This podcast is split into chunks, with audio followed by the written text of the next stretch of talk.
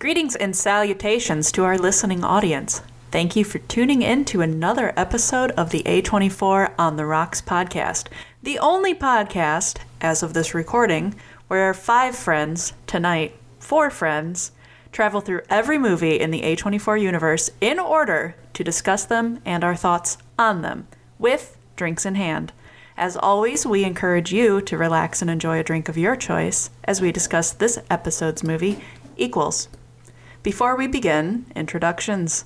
As we rotate our host each week, this week we follow myself, Kelly, as I humbly drink a truly wild berry flavor. Truly, truly, I am drinking a truly. I will let my co hosts introduce themselves along with their drinks, starting with my husband. Hey, I'm Eric. I'm Kelly's husband, and I'm drinking a truly cherry hard seltzer. And up next, we have Kevin. Good evening, world. This is Kevin Kcon Konachek, and tonight I am drinking an old fashioned with Woodford Reserve and a special mix made by my good friends in Appleton called Overland Old Fashioned Mix. It's a quite great combination, so go ahead and grab some if you're up in the Appleton, Wisconsin area, because, you know, old fashions, a Wisconsin tradition. Next we have. Hey, it's Cole William Whitlaw Gibson, resident Canadian. Uh, tonight I am drinking my favorite Jefferson's Ocean Aged, truly delicious whiskey.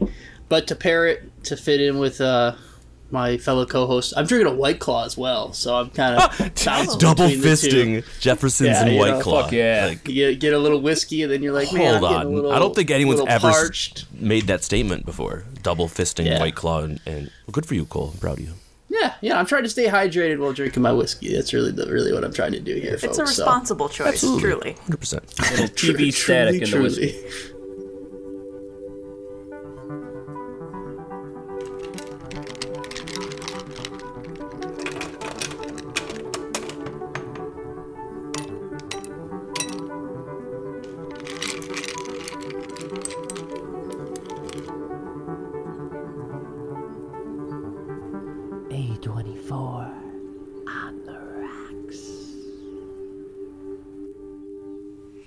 Right, gang. As mentioned, the discussion of this episode will center around the 2015 science fiction romantic drama called Equals. The film is about, and I quote, in an emotionless utopia, two people fall in love when they regain their feelings from a mysterious disease causing tensions between them and their society. Sounds pretty interesting, right? It's directed by Drake Doremus, written by Nathan Parker, based on a story from Drake the director. It stars Nicholas Hoult as Silas, who you may know from Warm Bodies, Mad Max Fury Road, Dark Places, which was in the A24 catalog, and more recently, as of this recording, The Menu. And also Kristen Stewart as Nia, made famous by the Twilight series, but did plenty of film before and after that. It also will feature Guy Pearce and Jacki Weaver and was filmed in, did you guys know this? Japan and Singapore. Wow, no, I did not know that. That's a cool fact. So I thought that was kind of interesting. All right, here's the question we always ask Is this everyone's first time seeing this movie? It is for myself. Yes. sure is. Yep. Yeah, I didn't even know this was a movie. Same. yep. Interestingly, around this time, I don't know what I was doing, but there seems to be a lot of press about it. There's also a lot of reviews on it and a lot of um, like PR and interviews from Kristen and Nicholas uh, going around talking about the release of this movie. So it seemed to have a lot of appeal when it was and a lot of buzz when it was coming out. However, I'm in the same boat where I was like, never heard of this. Sounds like an interesting premise. Let's dive in. What did you all think of this kind of premise? What did you think on the actors? I just want to hear kind of initial thoughts before we truly get into it. Uh, Cole, let's start with you. you know, I didn't look up anything about this movie and I turned it on and they definitely immediately made me think, okay, so this is like an emotionless society. I mean, that's what they're going for, right? Um, I also thought, man, I feel like I've seen this movie a couple times in, in a couple different ways. I feel like this kind of like post-apocalyptic, like everyone they got rid of emotion because emotion causes war type thing has been done a lot. So I was interested to see how they could, you know, kind of do some twists on it because everyone has their own unique spin. I do like uh, the main male protagonist, uh, Nicholas Hoult. Um, I think he's he's you know pretty decent actor. Kristen Stewart. Sometimes I feel like she gets a bad rap because of the Twilight stuff, but then other times I watch a movie with her and I'm like, you know, maybe maybe she kind of deserves a little bad rap for her for her acting chops. Yeah, that was those were kind of like my initial vibes and feels for when this movie kind of kicked it off with me. Good words. Kevin, I want a vibe check from you. So I don't have any rhyme or reason on how I pick which trailers and which things to read prior to when watching a movie versus just jumping into it cold. This one I decided to watch the trailer mostly because unfortunately in your group chat we kind of talked about the, how some of you fell asleep and it was a little plotting. So I was like all right what am I getting myself into? Uh, so I watched the trailer and there was nothing that grabbed my attention from the trailer just like there wasn't anything that grabbed my attention in this movie. It was very slow off the bat and didn't really pick up all that much until we got to the obviously the climax, which is probably the intention of the uh, writer director. But in this circumstance, it uh, was very lullaby effective, and we can get into that when we talk about the soundtrack and the backing.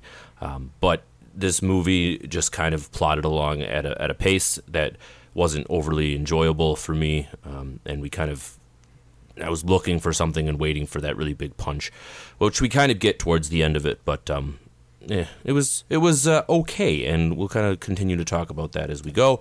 But that was my initial reaction to this film. Lullaby intensive is going to be a new phrase Yes. that I'm going to use in the future. Oh, future. good. I hope so. Eric, it's your turn to weigh in. Yeah. Um, the initial like color palette of this film, blues, grays, whites, and it definitely plays into it being a kind of boring film. And uh, I know that the whole point of the film is to kind of show a world where emotion just isn't a thing. It's to a detriment of the film because the it's so like visually unappealing to look at, in my opinion, that it uh, kind of ruins any entertainment factor that I could get from it. And then yeah, we have a shower scene with Nicholas Hoult. I immediately thought this was going to be like American Beauty, where he'd start jerking off and say, "This is the high point of my day," and then uh, it wasn't. And you know, ever since that, you know, going forward, I just thought it, you know, wouldn't be a good so film. disappointed, huh? yeah. So usually I don't reveal my cards when I'm hosting this early, but I also just want to get out there for our listeners. It sounds like if you're a big fan of this movie, you're not going to appreciate where this uh, review of us is headed.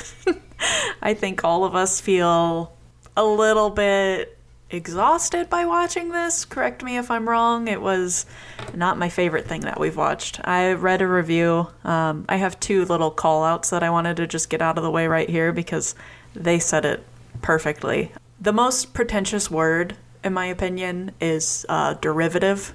And this is the time that I'm actually going to call this sci fi movie just that.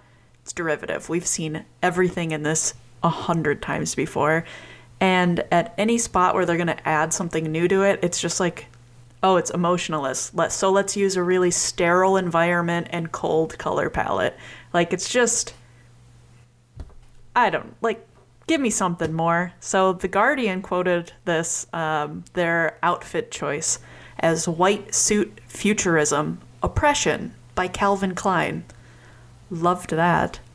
This person had said that the visuals of this movie were somewhat appealing, but not enough to make up for its plotting pace and aimlessly derivative story.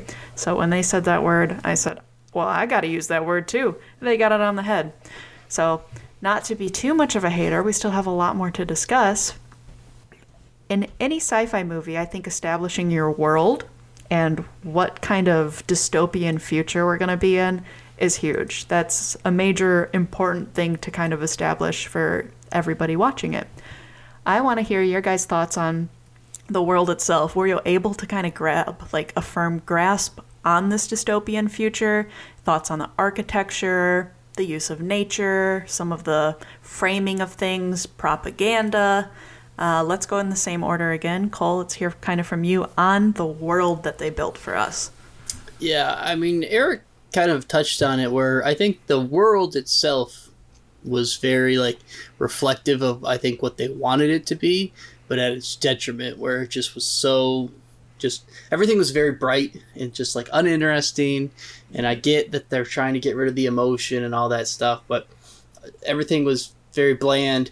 But they did like there was a little backstory about obviously it's post apocalyptic, and they talked about enclaves of you know people survivors in in these bombed out cities from like probably a nuclear war and they for some reason they didn't they don't take photos they draw pictures of everything in this world for some reason and they were like doing drawing and depictions of things of like probes and um, i was really hoping that eventually we were going to see some of this like kind of rundown cities uh, you know like the last of us just came out right? And like they did some beautiful set designs with those you know kind of dilapidated cities with the overgrown foliage. And they had some pictures of it and i was like man that's like that'll be cool. We'll spice it up add some pizzazz to this movie maybe in the third act or something like that spoiler you never leave the gray and whites here buddy. That's all you get. So um, i don't know. It just it was it seems like a very shallow kind of attempt at the same thing we've seen over and over and over. I mean like i again i like when this movie is a movie that i've seen probably a dozen times and i've probably seen it six you know half a dozen times better done than this so. Mm-hmm. I agree with you kind of like on the way that they're kind of establishing what else went on in the world and is going to go on in the world. Like you think that we're going to leave outside of what kind of feels like a 1000 foot circle that contains every single scene in this entire movie. It just feels really really small scale and I don't know if it's limited by budget or what that's about, but it just didn't feel like a whole world to me. no Uh, we're gonna bounce. I want to bounce over to you next, Eric. Tell us about this, like your thoughts on how they presented this dystopian society. they didn't have a big set. You know, like we kind of kept rotating between the same few buildings throughout this whole film. They actually explain that the cities were bombed out in this dystopian future. Like, why don't you show some of that? You know, why don't you show some beautiful cinematography of, uh, you know, the of nature taking over what was once an urban jungle? You know, that's always an interesting look on a dystopian society. Uh, but we really kind of rotate between the same few sets in here, and it's just uh, it just doesn't do it well. You know, like we continually kind of have these boring blue, grays, and whites and same sets, and it it you know lulls you to sleep in a way.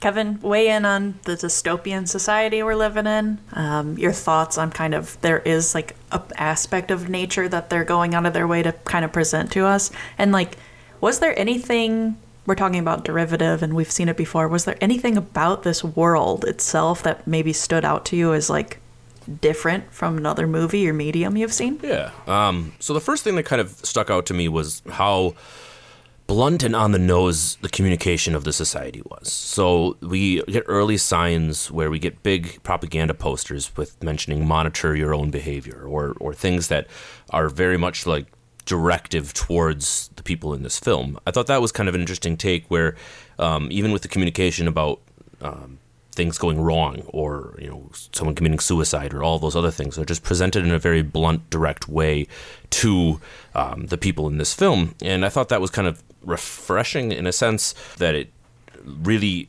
played on the idea of the no emotions and that was uh, was also cool to see. I enjoyed in general the idea of of the crisp white freshness and all of how that really didn't tie into emotion but as you kind of touched in it didn't go anywhere else besides that. Even when he gets a nature job it's one shot of what one plant where he's just it was just not enough. There was no teasing there. And if you're trying to make that be your your guide or your driving force to get these people out of their situation they certainly didn't do a good enough job to kind of put that out there um, they also didn't really build the world too much for me. I, I wanted to know why or how human society got to a point where uh, emotion was treated like a plague. I mean, I didn't necessarily get a big feeling for that at all because that seems like a really big twist. Obviously, they mentioned the 90% of population getting bombed out, and I'm sure they blamed human emotion on the Great Wars and all that jazz, but just trickling in there where you can barely kind of tell that it's there and putting the onus on the viewer to put that together and it wasn't working for me. And so many of those long blank shots where you just have a, a close up on the on the faces, and you are left to kind of put your thoughts of the character into their own head. I don't like that. I don't want to build your own adventure with this. Mm-hmm. I want them to tell me what they're thinking or have body emotions that are acting out what they're thinking, not just a blank stare and a pan across their nose. And now we're kind of like, oh, I wonder what's going on in their brain. So I could continue to rant on that subject, but that was kind of uh, how I thought the world was presented. Yeah, a little history would have helped. I, I think a long way with this film. Yeah. And not just sprinkling it in like the guy's coloring and all of a sudden we get Yeah. like a history blurb. Like that didn't work for me. See, like with the rover and the lobster, uh, we didn't get a lot of history in both those worlds, like why those societies are the way they are. But they carry those films so much better with cinematography, different sets, uh, the acting and the writing. And this film just lacked all of that. Well, and, and those films had like something like interesting going on, Yeah. right? Like mm-hmm. the mm-hmm. the lobster had like such a unique premise that I've never seen in a film before, and the rover kind of took like Mad Max, but like grounded it super hardcore and like told an interesting story. This movie took a concept that we've seen a million times and just was like, Right. What? I mean, like what what happened? It was, I don't it know. was, it was Romeo and Ju- the Romeo and Juliet TV trope that we always. Yes. Talk. It's so Yeah. bad. It was so obviously painful from early on. That's what they were going for, and then to even do the whole. I think my lover is dead. I'm going to kill myself. Like you were this close from mm-hmm. truly copying the exact fucking plot point. So, yeah, Yeah. there was that. Yeah, like- that's like what I'm saying, where it's like the amount of analysis that, in my opinion, went into this of just like the Romeo and Juliet. Everybody knows that story. Or I want to Mm-hmm. present emotionless. I guess we'll go with cold and sterile. And as the other reviewer said, oppression by Calvin Klein. Everyone's wearing white suits. just not so original. Uh, Cole, were you going to say something and I interrupted? No, well, I was just gonna say like one of my favorite books is Fahrenheit 451. Like I really enjoyed that book, and um, you know, you also have like um, what 1984, the Orwell book.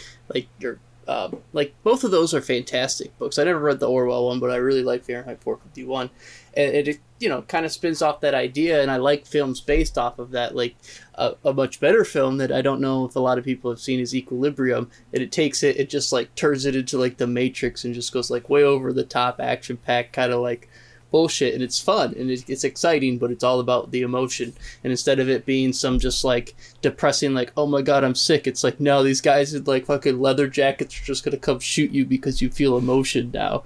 So and, and it's like this movie just did nothing interesting for me, and I don't know, just for being someone that's a fan of like sci-fi and like futuristic, like post-apocalyptic stuff, and like Fahrenheit 451, I was like, you know, this movie obviously seems like it would fall into something that I would enjoy, but man, I just when it's a a, hundred minute movie and you gotta watch it in two different viewings because just like you just kind of get burnt out on like Right. man, really not much has happened. Like I'm predictable and I don't know. I, I know we're gonna. There's a lot of hate going around right now, but You know, and not to Again, jump on. I mean, it, it, I, Kelly. I won't say it's not going to continue. No, right. And not to jump on the on the dog train here, but another comparison that people have been making to this film that is way on the nose is The Giver, the book The Giver. I mean, that idea, right? Mm-hmm. Everyone's got a plan, uh, a place in society, and you can't have emotions, and if you don't belong in society, you get killed. Like that's the plot point right there too. So it just feeds right back into our idea that this is very unoriginal and then boring. And Yeah, also um, something quick here too. Uh, when that guy jumped off the building, I was begging for the biscuit lady from the lobster to come back. I wanted some screaming. I wanted, you know, the biscuit lady to be there Yeah. because at least she had a little personality. This guy that jumped off the building, you know, it. We don't, you know, Yeah. it's just a, yeah. We we don't really feel much from it. All we got is No, anybody. Did you see that? yeah, That's it. yeah, and, and, and, like you know what would have made that scene better is if someone did freak out and they're like, "Oh shit, that person has emotion," and then you know, fucking uh, uh, Sean B- uh, Penn or uh, and Christian Bale jump down in fucking leather jackets and shoot them. That would be fucking That would be awesome. better. Equilibrium. This is gonna be an equilibrium that- podcast. That point that you just made is exactly what I was going to say. I don't ever feel like the big bad in this movie is built up to be a big bad. No, not They at all. They talk about this den, they talk about stage one, stage four of this disease that they'll kill you for. And also, here's the word suicide 100 times in this movie. Are you afraid? And also, everyone's going to tattle on each other. Right. I thought of, we're talking about similarities and what else we kind of thought of. I'm a big fan of the movie Gattaca. And it does kind of a similar thing where you have to scan yourself into your workplace. The thing about, I was going to talk about cinematography as our kind of next discussion point. Um, And one of the questions I wrote down was could you have done with more long shots in this film? Why or why not? Did they fill the space enough? Did you have enough? Um, that's kind of the thing is these like spots that we're talking about instead of building out our world making it bigger making it richer giving us more about the characters showing us some danger of what happens if you do show emotion rather than just showing us silas staring at nia's face forever and ever and ever amen It's a long that time. was their choice did that did that work for you guys why or why not eric you haven't gone first yet so let me know Uh, no, yeah, it was horrible how how many close-ups they had in this film. Uh, especially Nicholas Hoult. He was very mucusy and uh, had a lot of saliva this whole film. You know, getting stuck between his lips, and I constantly was fixated on his lips, like getting stuck together and like slowly peeling apart as he uh, kind of just stared at Nia. And it was just almost gross in a way. Like you, you don't need that many close-ups of a person. And yeah, obviously, like I agree with Kelly here too. That longer shots, wider shots, more landscapes, establishing the world more would have went a long way in, a long way in this film. But instead, we had a lot of close-ups of uh, bodily bodily fluids, and not the good kind either. You know, like I saw Infinity Pu- Pool recently, and you know that was a good kind of bodily fluid that we saw, but not this, not this one. Goodness gracious. Right. Kevin, I'm going to move to you next about your thoughts on cinematography as a whole. Um, and is there any merit to something being maybe more of a like a minimalist movie? And did this pull it off at all for you? So I think if you took all of our silent montages in this film and put them all together and stretched them out, I bet you you would have damn near a half hour of nothing but slow close-ups and lullaby-infused music in the background. And that seems so lazy as a director or as a writer when you're like, shit, I need to make time on this. What are we going to do? We're going to make another montage of these two people staring out into nothing. Or we're going to have them standing on a bridge and we're going to pan past them for 30 seconds. There were so many scenes in this film where I was just like, if you took that film and reduced it down, or took that scene and reduced it, then it'd be better. But then you wouldn't have anything in this movie at all. So they somehow managed to stretch an unoriginal idea that had almost no content into it into a 90 plus minute film. And the reason they did it is because, or the, how they did it was with these crazy long montages. So no, there is no merit to it whatsoever. Was it pretty? Yes. It was pretty. They, they had some very nice shots and scenery and some slow pans and some color palette choices. But for the most part, there was nothing else grabbing my attention at all from those moments. Uh, Eric hit it on the head with the close up uh, ridiculousness, overuse. Like, who thought that was a great idea? We're just gonna have you know five minutes straight of of Nicholas Hoult's nose or Kristen Stewart's lips. like, it just. eh, It doesn't work for me. And some of those silent scenes, can you imagine filming some of those awkward sex scenes or like when they're trying to kiss for the first time in that weird bathroom? Like I felt for those actors in that point. Like eh, it's so awkward and they just made it even more awkward and it was just weird and every time they met it was the same scene and the same like they just rehashed it over and over and over again until they had enough film to call cut. Bullshit. Cole, add on, and I want to know uh, are there ways to maybe perhaps show desire outside of just having the camera stare at somebody for what feels like hours on end? Yeah, well, as like the most socially awkward person on this podcast, that's how I find my mates. Is just by staring at them and it just God, I just hope that they recognize and realize that Until they're, they they're in love with you. me. Yeah, but no, uh, yeah. Obviously, there's like way better ways to do this. You know, like Kevin said, this is so unoriginal, but yet like the director Drake wrote wrote a story. Wrote the story is by him, and then he gave it to someone to do a screenplay, so that way he could then direct it. It's like, what did he write? What story did he write? Romeo and Juliet? Did he write Fahrenheit 451? what did he actually write? Because he sure as shit didn't write something good. Uh, but uh, as for trying to show how people fall in love, there's so many movies that show that so fast. I mean, fucking just watch the first 30 seconds of Up. They don't say a goddamn word in that thing, and those people are way more in love than these guys. And, Better and- love story than Twilight. yeah, and and with this film, you have a film like you said that's very minimalist, and that's the point. Like the society is a minimalist society. Well, if you want to make a minimalist society filmed minimalist style, entertaining and interesting, you need to have a very compelling story and very character driven. Very lots of dialogue, lots of conversations, lots of interactions that are you know intense. Uh, you know they, they should it, there was not like a lot of intensity like you said the the big you know oh you have emotion. It wasn't that really that big of a thing. He woke up and was like oh shit i had a dream. I'm gonna go to the doc. They're gonna be like hey man it's okay. You had a dream. You're stage one don't worry and then like okay so if we don't have to worry about it why are we why are we making a whole movie And I want to know who about, developed a blood test to figure out if you have emotion or not. Like, about this like yeah Huh? like Yeah. it's just that doesn't it- make nothing sense. How they cure Uh, cancer? How they cure the common cold? Oh, Like, yeah, they again, they, they just a little history. this. They cure all this stuff and they eliminate emotion, and but yet they can't figure out how to truly eliminate Right, and Kelly even mentioned to it'll too. kill The big you. baddie in this one is okay. You get a cure and you go right back into society doing exactly what you were. I mean, sure, Mm-hmm. you don't feel anything anymore, but like there wasn't any risk really. It's like that's the end. Yeah, They don't It- make the society sound bad enough, too. Yeah. Like Yeah, the thought of, sure. oh no, I'm feeling emotion and it makes my life more difficult. But they cured it in my lifetime, just like they said they would. Yeah. Why, like, is the thought of being terrified and trying to live with your emotion better than just getting the cure? And, like, it's Yeah. just not compelling to me. And then we'll get to it at the ending, but then they basically say that, oh, just kidding.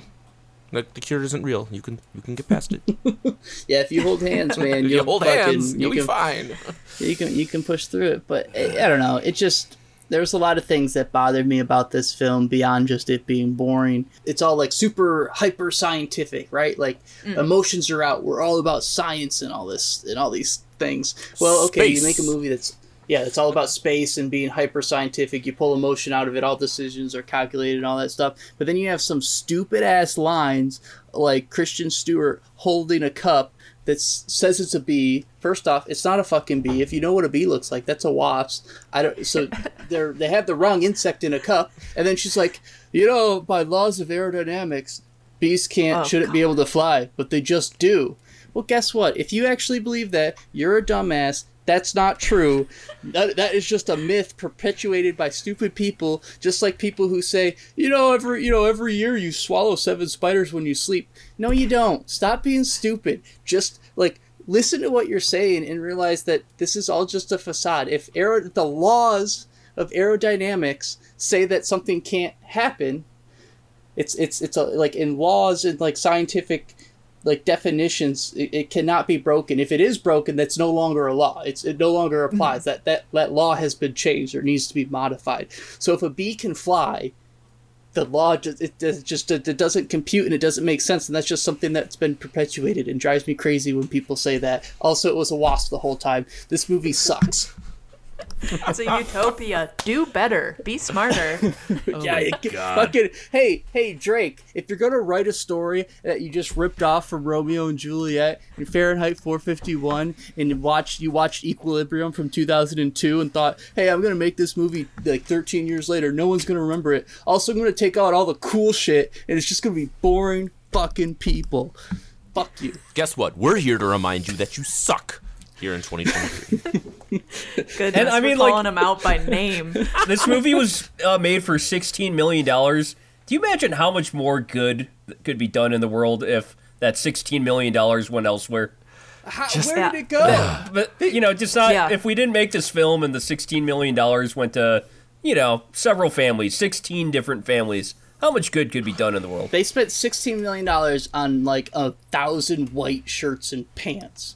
Like, Yeah. Yeah. Like, where did the money go? Like, what did they have to do CGI for all It their shitty certainly paintings because did they not couldn't go- afford to have like a real photo of shit? I don't know. Basic looking graphics. I can tell you where it basic didn't outfits. go. It didn't go to the audio mixing, and I'm gonna rant on that for half of a second. Yes. Oh, yes. Yes. It so was, I want to get there. Yeah, I want to touch one more thing, and then Kelly, I'm, I'm headed there. Go, you got this. So, if I dial us back before the bee conversation, we were talking about in a minimalist film like this, it needs to be character driven, is what Cole said as well. And I completely agree. So, with that said, the characters themselves, I want to talk about did you empathize with Silas? Were you pulled in with his story from the beginning? I know he can't show emotion right away, but when he starts showing it, how were you? Were you invested? Did he grab onto you? And Nia, same kind of story. I want to hear how you guys felt about our main characters as we're moving through this world. Eric, we'll start with you. Definitely not Silas side. Again, the mucus, the saliva, the close-ups on his face. Sorry to go back to that, but it immediately turned me off from him. Uh, he's an illustrator. I think that's kind of cool. Like uh, we have an artistic uh, lead character, but in this emotionless world, how how are we uh, creating these stories, um, these drawings? Like it kind of is contradictory to the world they live in, right? Uh, Where they're making like artistic stuff, and um, It's like they call it. Yeah. Um, so I liked that he was an illustrator, especially because it seemed like almost he was listening to podcasts and then drawing pictures Yeah. of it. But it's Yep. Nia's narration. But I was like, oh, he's just like me for real. But Yeah. he isn't. But he isn't. but they call it the specu- speculative nonfiction or something is what he draws, right? So yeah, that's why then- it would make sense that we have illustrators. Chris, Kristen Stewart recently, she's been in a few films I actually like. Like I, I'm not a huge downer on Kristen Stewart. She was in uh, what was the film with um, Aubrey Plaza? It was a Christmas film. Well, we'll get back to that later. But uh, she was actually very good in that. This film, she was very much Twilight Kristen Stewart, where she's making a lot of weird facial expressions. Her emotion coming across is completely alien to how a person would actually react to things and um, it's very awkward. They definitely just kind of put her in this film to put a big name in the in the film, and yeah, the characters themselves they weren't interesting. And when you don't have super interesting characters, you need good acting to carry it. Unfortunately, that didn't happen in this film. So yeah, the characters to me very bland. They fell flat, and they weren't even believable. You know, I didn't root for them. Kevin, I'm going to bring it to you too. Um, with characters, with the acting themselves, other characters in this movie will open it up to as well. Kind of thoughts, were you on their side? I feel like a lot of movies that I watch, I feel like I'm at some point, if I'm engaged, I'm on the same plane as some of these characters. Did this happen for you in this movie? I had trouble getting on either person's side for the most part because of all of the other kind of things we were talking about as far as the way the society kind of set things up. I, I made a note at one point where I was just kind of thinking, I'm like, is you know Nicholas Hoult's character just horny at this point? I mean, he he's figuring out what what having a physical touch with a person is for the first time, and he's like, uh, how do I get more of that? Followers are around, and I don't know. So it was just because there really wasn't any convers. Like the most that they did to build everything outside of the physical was a slow pan of them laughing at one point. So mm-hmm. they didn't do a good enough job of using those still moments to create anything at all. And even towards the end, where we get the idea of them waiting for each other and going on this big travel, the interconnection between these two just wasn't there. I felt the chemistry for a movie that truly is based about these two people. If you look at the movie poster, it's their two names, those bodies on the on the image. The movie's called Equals, and some probably theory into those two. And they just never did a good enough job for me to kind of feel like I cared. Even towards the end of the climax, it was just like, well, that's it, I guess. And mm-hmm. no and no detriment of the way they played these characters. In fact, there was a couple of the scenes, and I alluded to it earlier, where they have to have these intense sessions of finding out what love is for the first time while trying to act that out. That's normally something that teenagers do, right? Now adults have to kind of show that. And how do you kiss somebody for the first time when you're never even allowed to touch someone? That's kind of an interesting thought. I did put myself in their shoes in that moment, like I've never even touched another person in my life. Now I'm about to fall in love, try to have sex, impregnate somebody all within like a 48 hour period, and that is wild. That's wild, and probably There'd realistic. be some in- premature exa- ejaculation for sure. Right, yeah. So I, I think so that's kind of where it you, was. It started out just being like, yeah, he's horny. Nah, he's in love. Uh, Kristen Stewart, good enough job of, of acting heartbroken. I did take a note on that. The, the the crying scene where she was really having a meltdown after everything that kind of went down. Gave her a little bit of props in that scenario. You asked me about the other two, so Guy Pearce and Jacki Weaver. They did a good job of being emotionless. Congratulations on that, I suppose. Uh, they were a plot point only. They could have been played by anybody. Uh, they were an NPC in my book. Honestly, just somebody that you have to move the plot forward with and no other uh, things related to them. So that's my thought on that. Yeah, NPC for sure, because it's not like we ever learned anything about them. They were just used as an item to rotate our plot around. If these people are supposed to have their emotions on, or even when our characters have their emotions on, why don't we change the cinematography? Why don't we change the score? Why don't we make things swell? Why don't we show some warmth? Why don't we like make us want to return to that again? These are all things that I'm like, we could have changed this. Take my notes. Cole, this is your open forum. Let's talk about characters. Let's talk about acting. The floor is yours.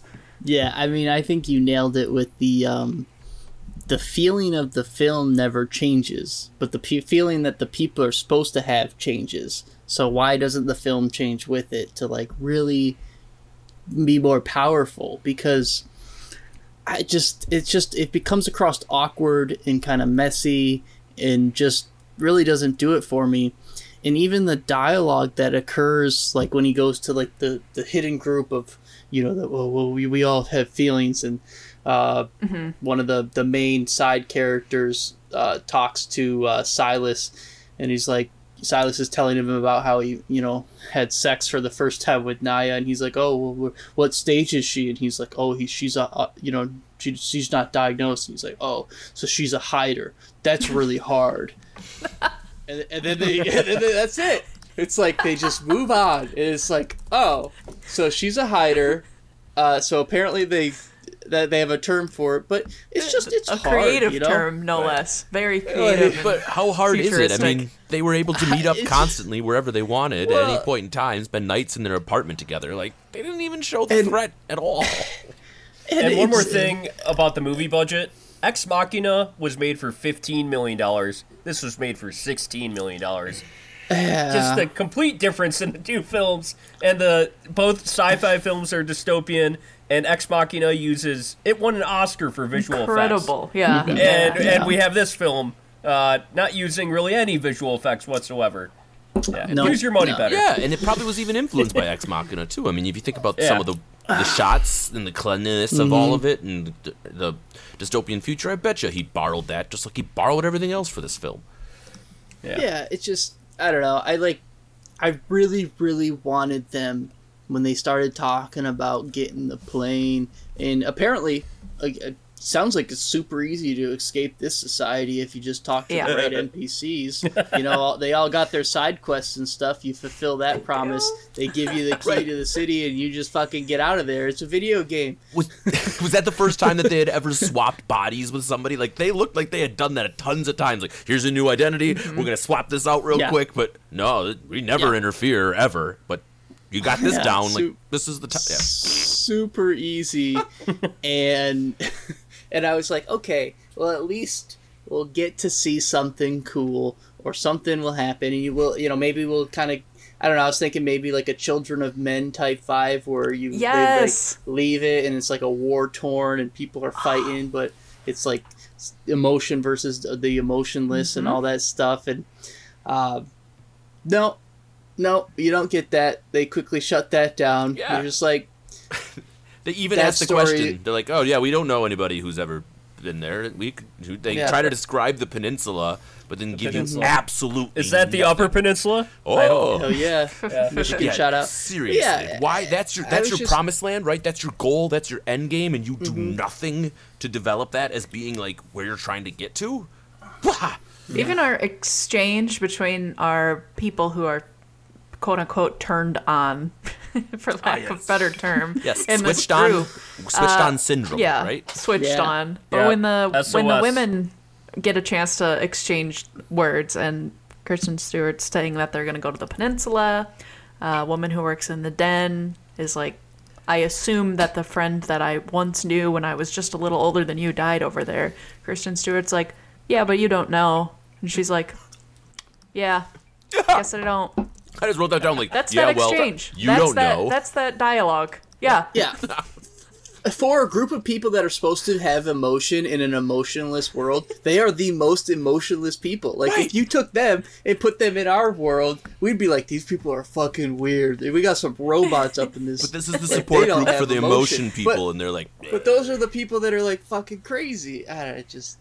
Uh, The guy who took over for Silas's job had more emotion than the oh. emotion Oh. support group. you mean Little Da Vinci?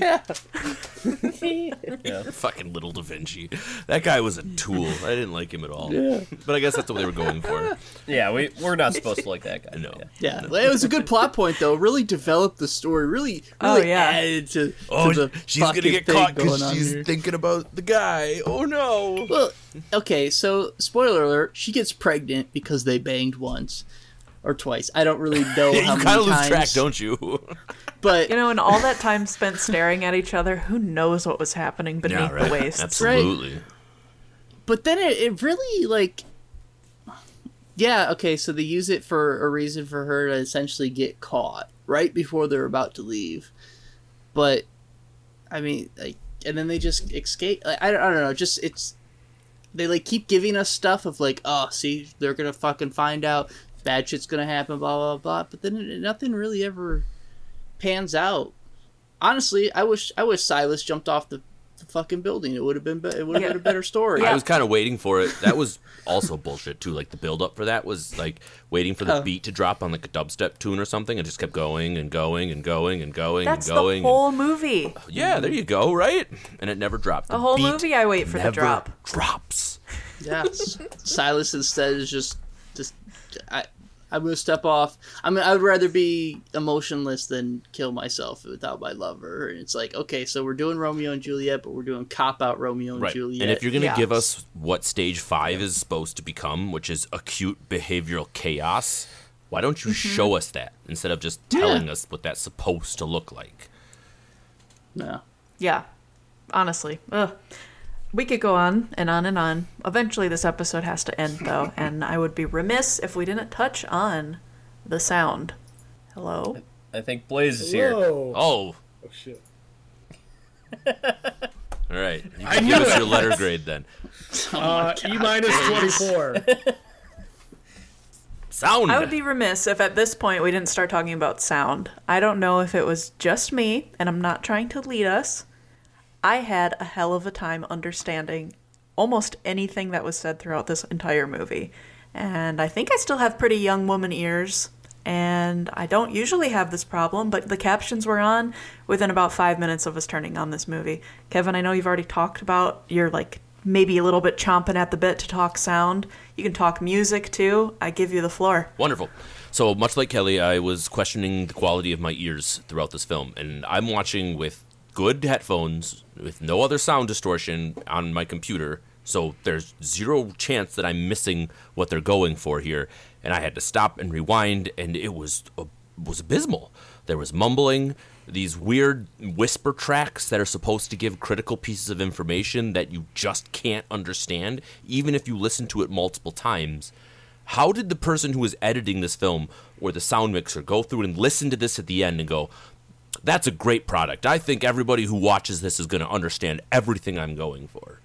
Hell no. Absolutely miserable. You take a mm-hmm. movie that's already bad and then you mix it with something that makes it even worse. But I would be remiss if I didn't mention the thing that irritated me the most, which was those off tune dings every single time a fucking screen in this movie got switched off. Ding, Thank ding, you. ding, ding. It was it was in so many I was literally trying to mute this damn movie. I was like, why is this here? It put me. what? It easily put me into stage three every Oh time my I God. heard that sound. Every time. I was it was like noise, like nails on a chalkboard. It pissed me off. I already alluded to this in my earlier rant about the lullabies that I like to listen to music when I go to sleep. I'm a huge proponent of ambient music. Like it's one of those big things in my life. And this soundtrack was something that I would fall asleep to. I would literally put this on on purpose to go to bed. So in a movie that has zero emotion, they decided to make the artistic choice of having the music with zero emotion. That was dumb. So it made it even worse for the viewer on top of everything else. We gave nothing to hold on to. The most we got was a little bit of tense music as we got to the climax of this, and it didn't even do anything to keep me on the edge. It was abysmal. It was one of those things that detracted from the film even more than I thought it could. And it really just got me to a point where I wanted to take my headphones off and just let the rest of the movie flow on its own. So, just terrible job mixing, terrible job just in general give me something. If they have a meeting where there's some joy or they're falling in love, just come up with something a little bit lighter. It was just the same thing from jump to the end. So terrible. Didn't like it. Well said. Completely agreed. Every single word. Eric, do you want to say anything as well? Yeah, the audio mixing was horrible. You know, I've been in, you know, I was in a band for several years. I've listened to loud music my whole life, so when things fall below the sound barrier, it extremely annoys me. Thank God we turned the subtitles on. You know, if I had those subtitles off, I wouldn't know what was going on. Audio 100%. mixing really bad. Yeah. Cole, I'm talking about Uh, muttering. I was curious. You seem like you've probably seen the same YouTube video that I have that talks about in films nowadays. There's more and more muttering out of actors because of the way that they mic them up and the closer that the camera can get to them, and it's causing more and more people to require captions when they watch a movie. I don't know if you have any familiarity with that or if I'm just talking for to myself and some audience members, but thoughts on sound from you as well. Yeah, no, I'm I am aware. Uh, I like to like I'm a I'm a big YouTube junkie, and um, I've definitely seen that seen that, and and I have a problem. Like my biggest problem with with my ears, my stupid stupid ears, is um, when it comes to multiple voices at the same time or multiple things happening at the same time. I'm like I'm fucking okay. Well now I'm deaf. I don't I can't I don't know what's happening. I can't hear what one person's saying because this fucking person's talking over here. And with this, there's a lot of the the muttering and all that stuff. Uh, I I guess when I first turned the film on, I was like, man, I can't hear anything. So I cranked up the volume, turned it up. I turned captions on too, which I, am not a big caption person. Uh, but I turned it on because I didn't want to miss anything because it seemed, it, I was like, man, it's probably going to be dialogue heavy based off of the synopsis and stuff. Uh, I went to go watch YouTube YouTube today. I got I get back from work, hop on my couch, pop up the TV, turn on YouTube, and it just is fucking blasted. like holy shit! I turned it on and I fucking clicked it. I was like, Jesus Christ! Like, what was I doing yesterday? Either I just you know get the noise blindness where you keep turning the volume up and up and up because you keep trying to hear it and it just gets louder and louder, but you do it over the course and you don't realize how fucking loud it is. I don't know, but yeah, today I about blew out my eardrums when I kicked on the little YouTube action after work. What is going on? What what what is? Is everyone figuring Sorry, out what one had a emojis are effect. again or something on this on this call? You know, I'm trying to I'm, I'm trying to have a serious conversation Trying to be a about professional here. about bees and, and scientific facts. Also, in this film, they talked about how something was like 700 million miles away. If that's true, it wasn't a different planet. It was still within our solar system. That was pretty fucking stupid as well. Because from the Earth to the Sun, it's like 750 million miles, and they're like, "Oh, this this probe is landing on a whole new planet." Well, guess what? It wasn't. It was still in our solar system. It was landing on fucking Uranus, for all I know. This is, film is stupid. If it's supposed to be scientific, be scientific. I don't know. Eric, stop it. All right, so we're going to touch on themes real quick and then we're going to get to our reviews. We have also been graciously joined Hi, by our yes, I fifth was Beatle, Blaze. Blaze, you want to say hello per to the audience? Ah, Eric Clapton. Also, the Fifth Earth is 93 million miles away from the sun, not 700 million. Um, or one astronomical unit, since I have to be a cool about Okay, it. Okay, well then Oh, that, that shit. probe, that probe definitely didn't make it to a fucking new planet. Cheers to that. All right, uh, shifting back into the discussion of this entire podcast. Blaze, do you have a drink in your hand? I do not actually. I was like I said, I've been locked out of my house. Okay, like I said, you guys, we're gonna just talk themes real quick, and then I want to give us our uh, our letter grades. I took like two themes out of this myself. I want to know your guys' thoughts on it, and maybe if you possibly drained any other theme and meaning out of this movie. Um, one that I just kind of wanted to open up as a question, which we kind of touched at the beginning of this episode. Do you yourself believe that emotion is a disease that prevents the progression of our society? Would we be better off without it? Yeah, I was thinking about that after this movie too. It's actually the one thing that a question this movie posed that I actually wanted to ponder. And no, I don't think so. I, I think our world would be better without ego. It would be better without selfishness, things like that, things that we can possibly learn and uh, grow past uh, with therapy and stuff like that. But we need emotion in this world, or else everything would be dull and people would be killing themselves. Like I think that the uh, the movie does make a good point with that.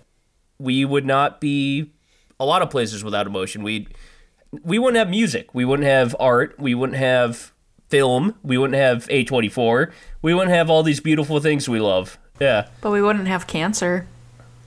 Um. I mean, yeah, probably, but So which world are you going to choose? You're going to pick the one with A24 and cancer? I think I would probably, but uh, you know, I'd I'd rather have A twenty four and cancer. So, um, either way, yeah, I, I'm going with that world, and I think that a world without emotion is a world I don't want to live in. Okay, does anyone else feel differently? Or do we all agree? I think if you if you eliminate emotion, science would thrive in like s- the the the Earth itself in like society from like a very broad like high level view would probably be much better, right?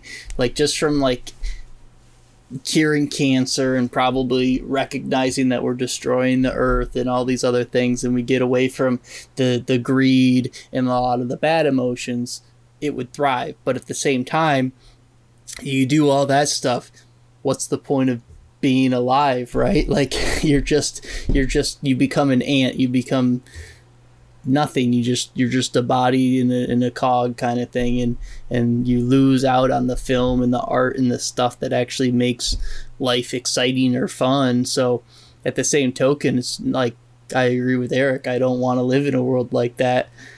Um, and you know you can look back at some of like the you know some great scientific achievements were done with through terrible means in terms of like lacking emotion. I mean you look at like the paperclip stuff from from world war ii bringing all these scientists that had did done horrible things or even the us you know nuking japan. They used that basically as a giant science experiment.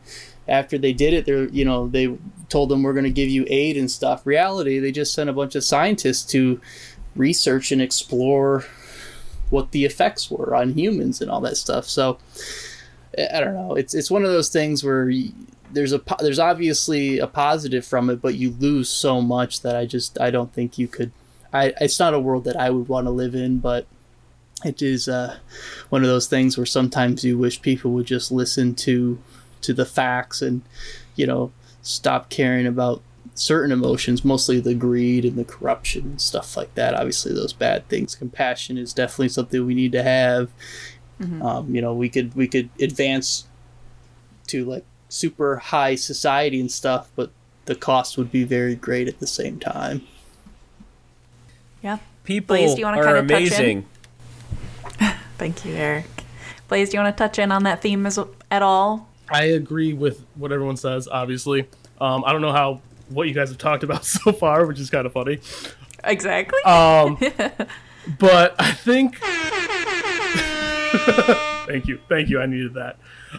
Um, I think it's funny that we're recording this in 2023 at the uh, new height of ChatGPT and other AI uh, art models. It loses the humanity of the the art, right? So like this these computer generated things, which I equate these people to is basically computers and getting rid of all diseases is basically getting rid of all computer viruses which includes emotion so i think that like when you like objectively look at ai art today like it's amazing what they can do with it but if i i know the difference between ai art and a human and i think that's kind of the point of this movie in that respect is that you you need the human element in order to grow as a society because even though that this society that they've given to us seems to has advanced technologically and you know to the point where they're reaching the stars 700 million miles away cole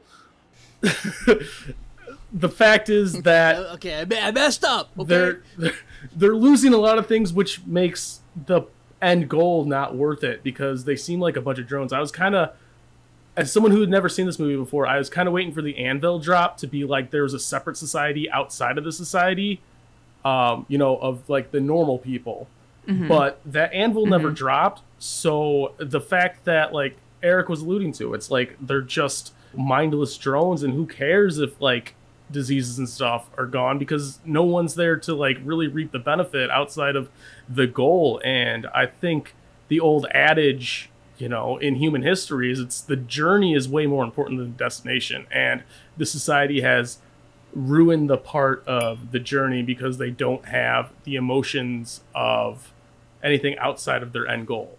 Yeah no i would much rather have Yeah. a24 and cancer than no cancer no That's the question at the end of the day. Yeah, and uh, kind of going back, um, so Patrick Stump from Fall Out Boy, who uh, Kelly loves, uh, he recently gave an interview about uh, AI generated art, and he kind of just said like, well, if there's no expression behind the art.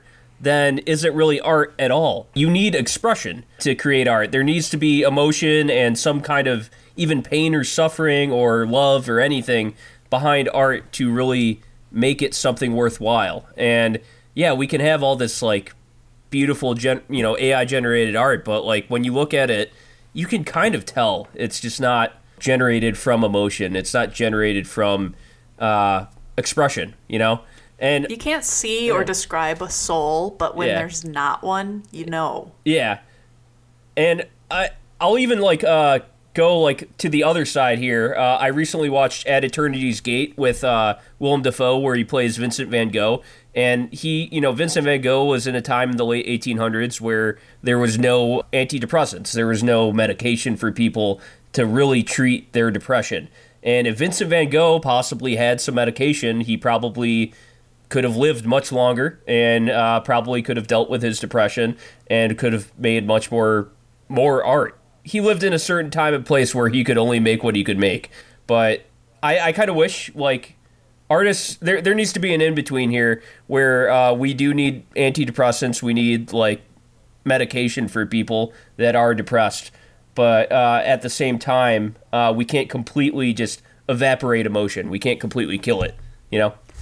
Yeah, I, I like that you guys are bringing up artists too, because Silas is one, and we see that difference in him when he feels emotion. He draws a lot differently than he does before. And to go back to Van Gogh, even if he didn't have all of those emotions that couldn't be treated, that he wasn't appreciated for in his lifetime, if he did not have those, also his art wouldn't speak to people century like centuries later because it's a universal experience and when you are it's kind of what this movie shows too. Everyone is kind of the same in the fact that they think they're the only one going through it in the way that they are but actually everybody goes through it on different levels. But that is something that just like unites humankind. And also on this theme of kind of emotion it prevents possibly the progression of society. The reason that I disagree with this is I'm like, if we strip emotion away from humans or just animals, how do we like progress in the way that humankind does? Because it's not like animals are sitting like and conquering and doing all the evil things along with the good, but there's a reason that like this movie's called equals, but you're not equals with animals without your emotions. Like it's Why is an this movie interesting called kind of thing, but Yeah, like I was I, don't. say, I why don't know. Uh, why 'cause is this are called those are these two equal, in, equally in love, equal to the society? What is equal in this film? So, so the fight against being equals is why this is called equals. Right. You- I guess that's what I took from it. Do you think a world without emotions would have no violence? Because I think we're all kind of saying that we'd be animals No. without emotion. Uh, It- it- yeah, like I think if- it'd be easier for us for us to kill people if Yeah, we had it- no emotions. Well, you Yeah. know, It was. No, you know yeah. what's funny you to get what we never- want. I'm yeah. sorry, I'm jumping in, but it's e- it's easier Oh, yeah, for ahead. the people like when you see in the beginning the couplers being taken away. It's easier for them to turn a blind eye to the violence that's clearly going to happen to them. Most of the people that go to the den are convinced to kill themselves. Yeah, by staff members, exactly. Yeah, They- so they don't care. The like, kill them. yeah, so the fact like like maybe not like animalistic primal violence, but like violence and death in general. They look at someone jump off a roof and they're like, "Oh, that's neat. Did you know who that was?" Yeah. Okay, We haven't no. had a jumper in a while. Yeah, Yeah. No. Yeah. So there No, is a I there mean- is an element of like violence in the movie. It's just way more without emotion. It's way more uh, blasé. It's not crimes of passion. It's just crimes of logic. Yeah. Well, it, I Which think is there would be way more extremely cr- cold crimes and of like sterile. I need to get what I want, so I'm just gonna murder you. Yeah, you know, and- like yeah. and- Not You want, know- but need. Yeah. and, and you know like i touched on it earlier with the like you look at the nazis and or you know they did terrible terrible experiments to people and stuff which is why we don't experiment on people but they learned so much so in a society where you don't care about emotions people just become guinea pigs for the you know quote unquote common good because from a scientific perspective you know, we're here to cure cancer. Okay, well, let's get a bunch of people. We'll put them in a bunch of trials. We'll essentially shoot radiation at them to give them cancer, and then we'll see if we can treat them or not. And then if they die, well, I have no emotion, so I don't give a shit. Next person, and you know, it's, I don't know. It But well, yeah. Nowadays we Yeah. just experiment on people in Guantanamo Bay, and you know, well, Just, yeah, uh, we, we we experiment on poor people, we people don't that care about. money. Yeah, yeah, you know, we'll give you fifty sign, bucks. sign you up for this little uh, medical trial over here. I did find it interesting bucks, that yeah. they did mention that when the cure came out, that all the clinics were overrun. So truly, there was enough people in society that were living as these hiders or people who had emotions. what like right? 12 of them because the full film was in uh the smallest percentage in 90% of 90 tiny. whatever Who percent of the people The are rest of the world dead Maybe they killed ninety percent of the world just to figure out how to scan people to figure out if they had the disease or not. All right, my last theme, and then we're getting to letter grades for realsies this time. Kevin mentioned 100% that this movie is a love story. There's a reason that we haven't really touched on the love story, and that's completely personal, my choice as the narrator. The love story did nothing for me, and I was more interested in talking about the little bits of the world that we had to talk about. So, with love being the thing, we're talking about they're fumbling around, they're figuring out love for the first time. It starts hot, right? It's physical love, it's physical attraction, it's staring her down like she's a prey to be hunted. And then they're attached and they're whispering sweet nothings and they make all these promises. Silas then, Romeo and Juliet story, he loses his emotion by the end, but then we find him, decide to move, and hold hands with Nia is her name. I already forgot. Nia at the end of this movie. For me, I'll go ahead and just give away the goat on what I'm going to ask you guys is what does love mean once you do feel it?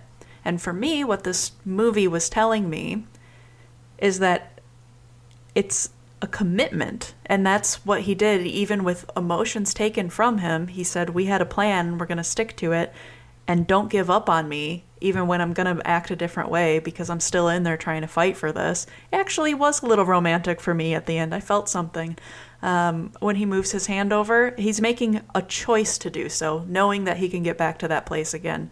Love's more than just an emotion because at the end of the day, emotions are fleeting your guys' thoughts on that kind of theme? Cole i kind of might i think i want to start with you because i saw you raising your finger.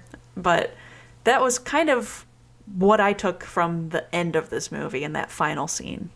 Yeah i mean that that final scene was was i guess the big payoff or like the big thing. Like it, it definitely was i think the best acting and the best overall like just full scene if you take that scene and use it as like a clip on youtube or whatnot or show someone it's like yeah okay that like i mean that's pretty pretty good like they obviously those two people like I know Kristen Stewart has a, a lot of haters, but you know both of them obviously are actors and have been doing this profession. So like I I, I really did like that scene, but man, it just you take that and combine it with everything else and and the just the overall disappointment I guess I had with this film. It just it just didn't do enough and and I really I you know I know a lot of people hate like those cliffhanger type endings. I really wish they cut it before he like reaches over for the hand, so you don't know because I, I don't know. Just again, this whole movie kind of felt like a cop out. So instead of them being like, "Well, it's up to the viewers to decide if he's he's gonna feel emotion again, or if or if humanity can succeed through through scientific bullshit and all that stuff, and you know we're anti-vaxxers and you know fuck COVID and all." but, like, no, I'm just kidding. But no, like I don't know. I, I it's one of those things where I really I, I really do wish is before he he looks back and I would rather him give her kind of like a curious or an inquisitive, inquisitive type look where he's unsure of what's happening than for him to just be like, "Oh yeah, I you know I'm gonna hold your hand. I for sure totally remember you. Like we're gonna we're gonna I don't know. It just it just felt like a cop out.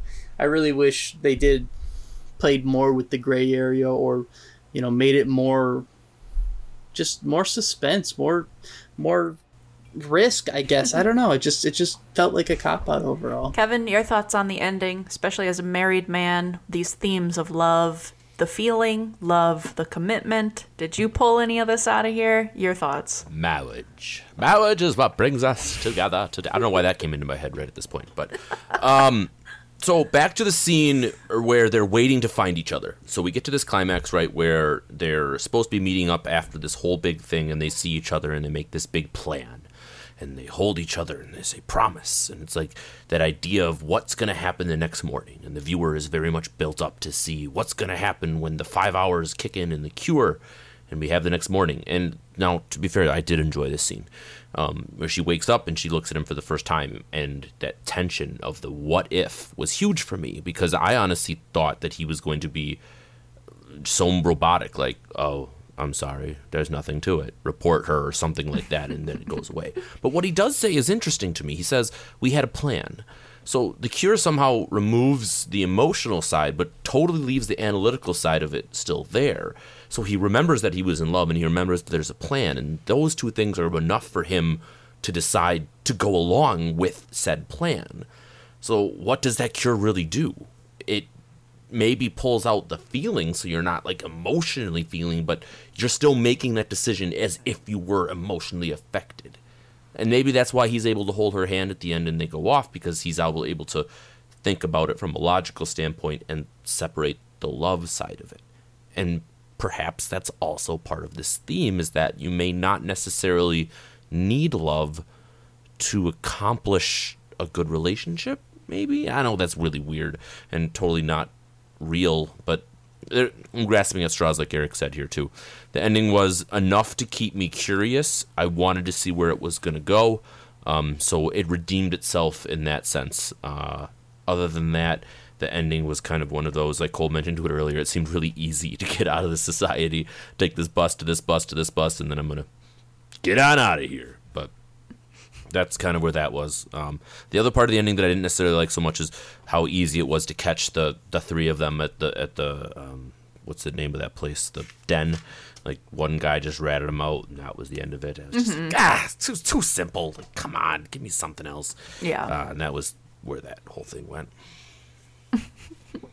All right, Blaze, I'm going to let you talk about your thoughts on the ending, and then I'm going to let you just go ahead and give your final review and letter grade, not knowing what anything else that we have said or thought, though you probably picked up on the end.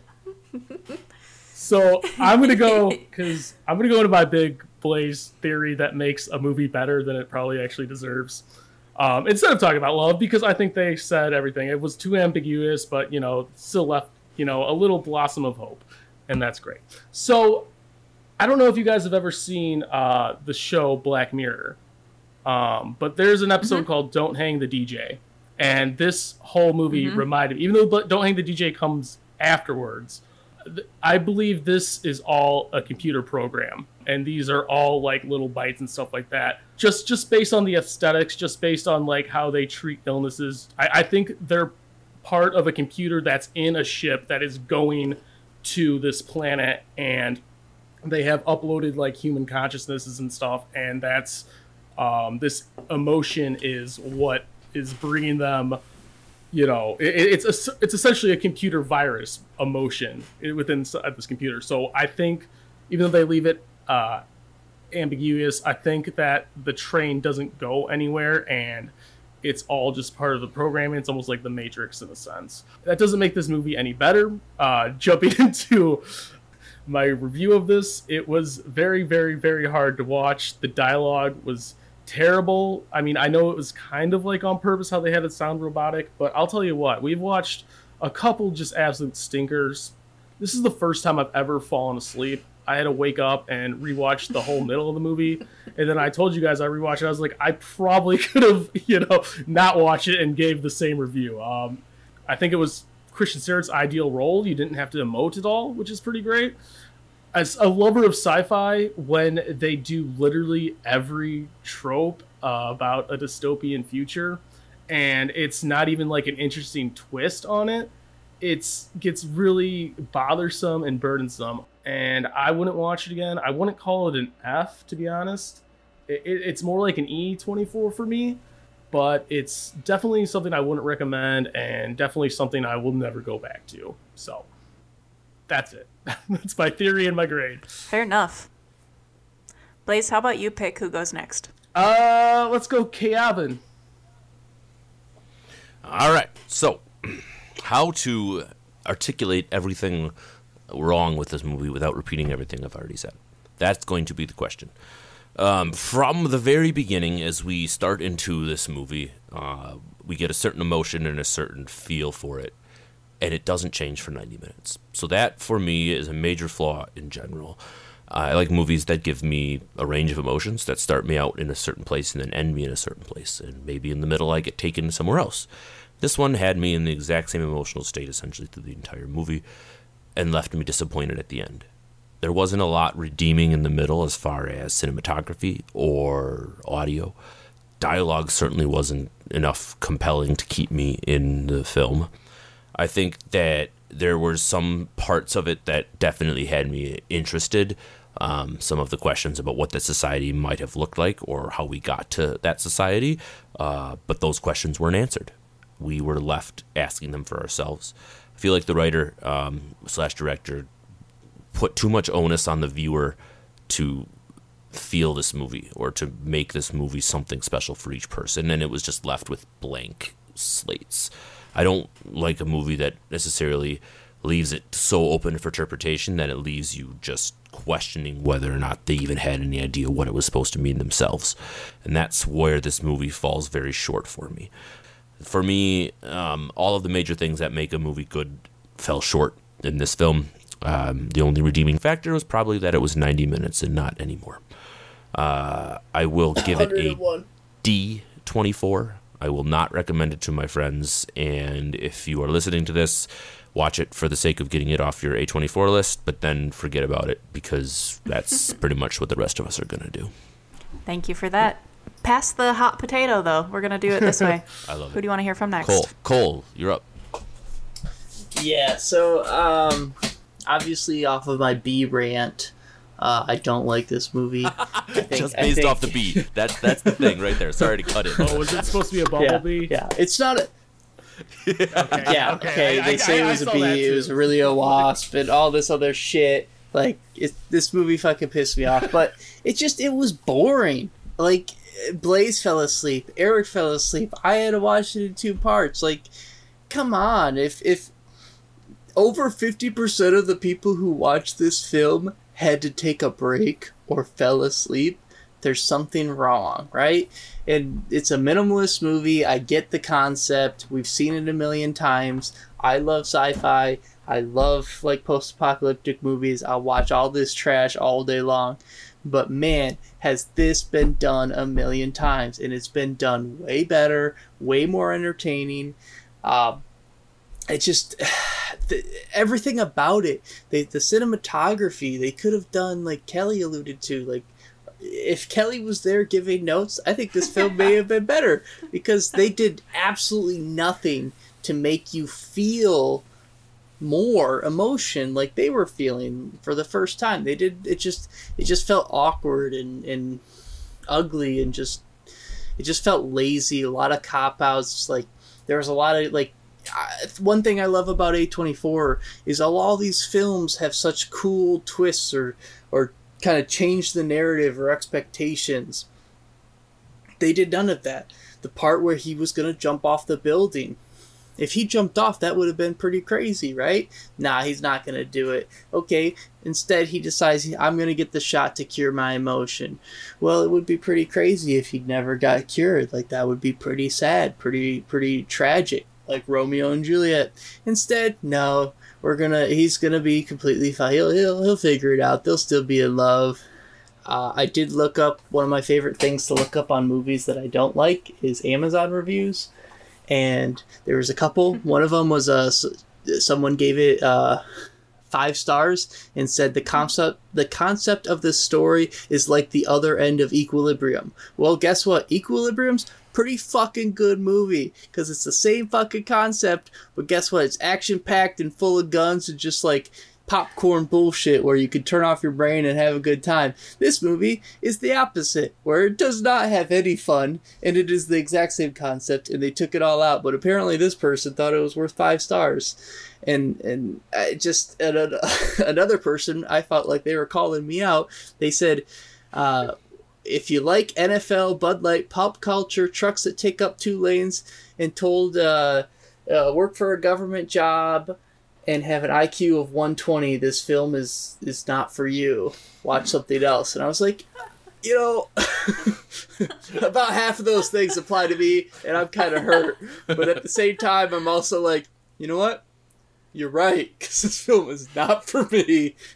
I, I, I just, I couldn't, you know, I just, I did not like it. I'm gonna give this a D minus 24. Fair enough. Hot potato. Uh, hot Which Kiska do you pick? Hot potato is gonna be Kelly. Okay. Uh, yeah. The review of that person being so like, this is clearly a very heady movie, and if you take up two parking places, you'll never oh, understand it. Oh, I didn't is even. I didn't read the- ridiculous. The, best part is okay. This is Okay. on Amazon, and I, I like wrote a little synopsis. But they said if you buy all your stuff on Amazon because you're incapable of making selections elsewhere as a decision-making individual, dude, you're on fucking Amazon writing a review for a movie you a watched on fucking Amazon. Narcissist yeah. alert. Okay. Continue. Your, continue, Kelly. I'm sorry. Holy cow. Um, this is one of the least heady sci-fi movies I've ever seen, is what I was gonna say. It's extremely basic. It's extremely here's that pretentious word again, derivative. It's extremely and angrily so boring. I was almost pissed off that I had to watch this entire movie.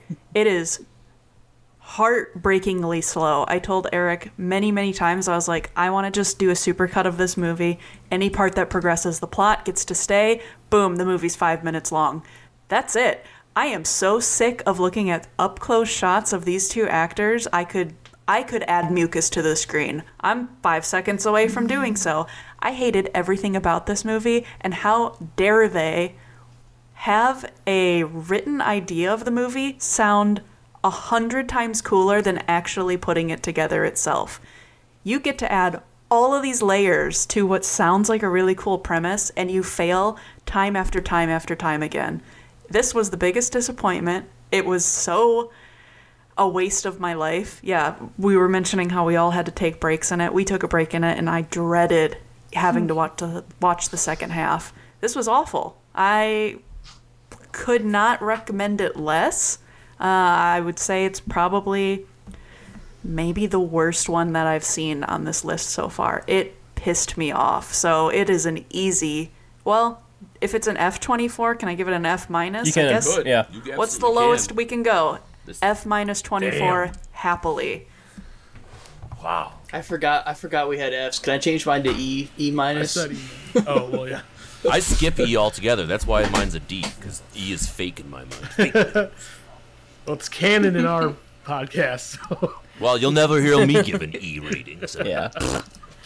Yeah, All right. yeah. Well, I'll keep mine uh, short and sweet. I recently got a colonoscopy, and this movie is what I imagine the doctor saw when he stuck a camera up my ass. F twenty four. F twenty four. Damn. Yeah, well done. Well done. So this could have been another Yeah, five minute tweet. That's what you're saying. Are, are you just gonna leave This it is at a five-minute that would be fantastic. Yeah, I'm leaving Yeah. it at that. Yeah. I wanna. Uh, can I? Can I retroactively change it to E minus? Since Yeah. I forgot about Fs. I'm standing Yeah, by my fine. D. You can all suck it. Oh, how We will you suck your? D twenty four. No. Well, listeners, thank you very much for listening to this note. entire episode. if you were a fan of this movie, I am so impressed with your wherewithal to get to the end of it, and it makes me respect the movie a little bit more if you did so. If you did, leave a comment and let me know, and I will shake your hand in the virtual world. If you are a hater of this movie like the rest of us, welcome. Come into our arms, and you can be a guest on a future episode. We thank you again so much for supporting our podcast and listening to us, and please leave us reviews, tell your friends, and thanks again. Love ya. Mm. Thanks, everybody. Bye. Bye. See you next time. You nicknamed my daughter after the Loch Ness Monster?